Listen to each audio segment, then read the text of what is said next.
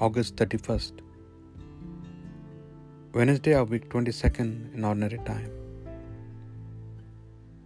A reading from the first letter of St. Paul to the Corinthians. Brothers, I myself was unable to speak to you as people of the Spirit.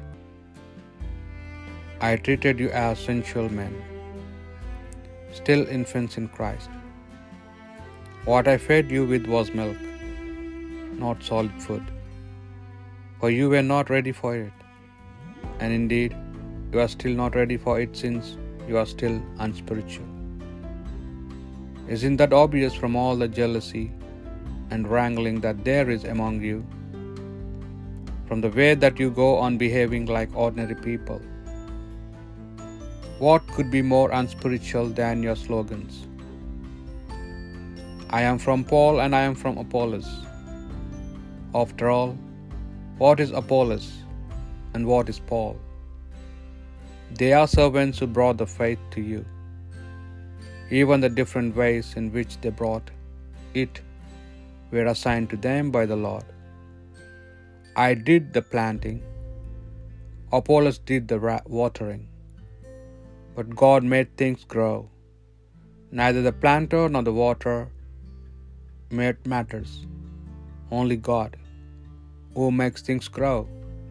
It is all one who does the planting and who does the watering, and each will duly be paid according to his share in the work.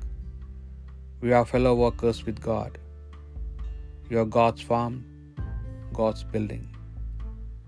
The word of the Lord. Happy the people the Lord has chosen as his own.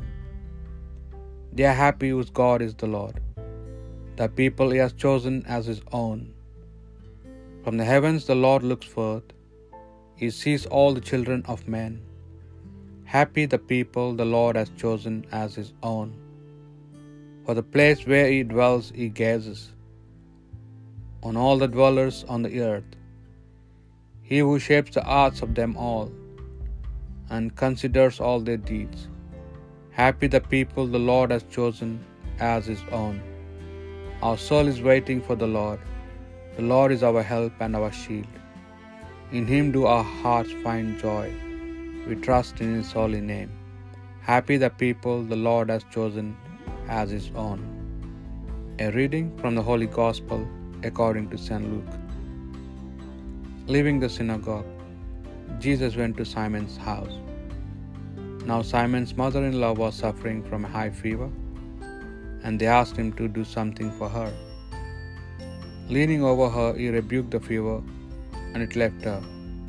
And she immediately got up and began to wait on them. At sunset, all those who had friends suffering from diseases of one kind or another brought them to him, and laying his hands on each, he cured them. Devils too came out of many people, howling, You are the Son of God. But he rebuked them, and would not allow them to speak because they knew that he was the Christ.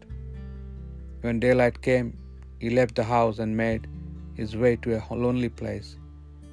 The crowds went to look for him, and when they had caught up with him, they wanted to prevent him leaving them. But he answered, I must proclaim the good news of the kingdom of God to the other towns too, because that is what I was sent to do. And he continued his preaching in the synagogues of Judea. The Gospel of the Lord.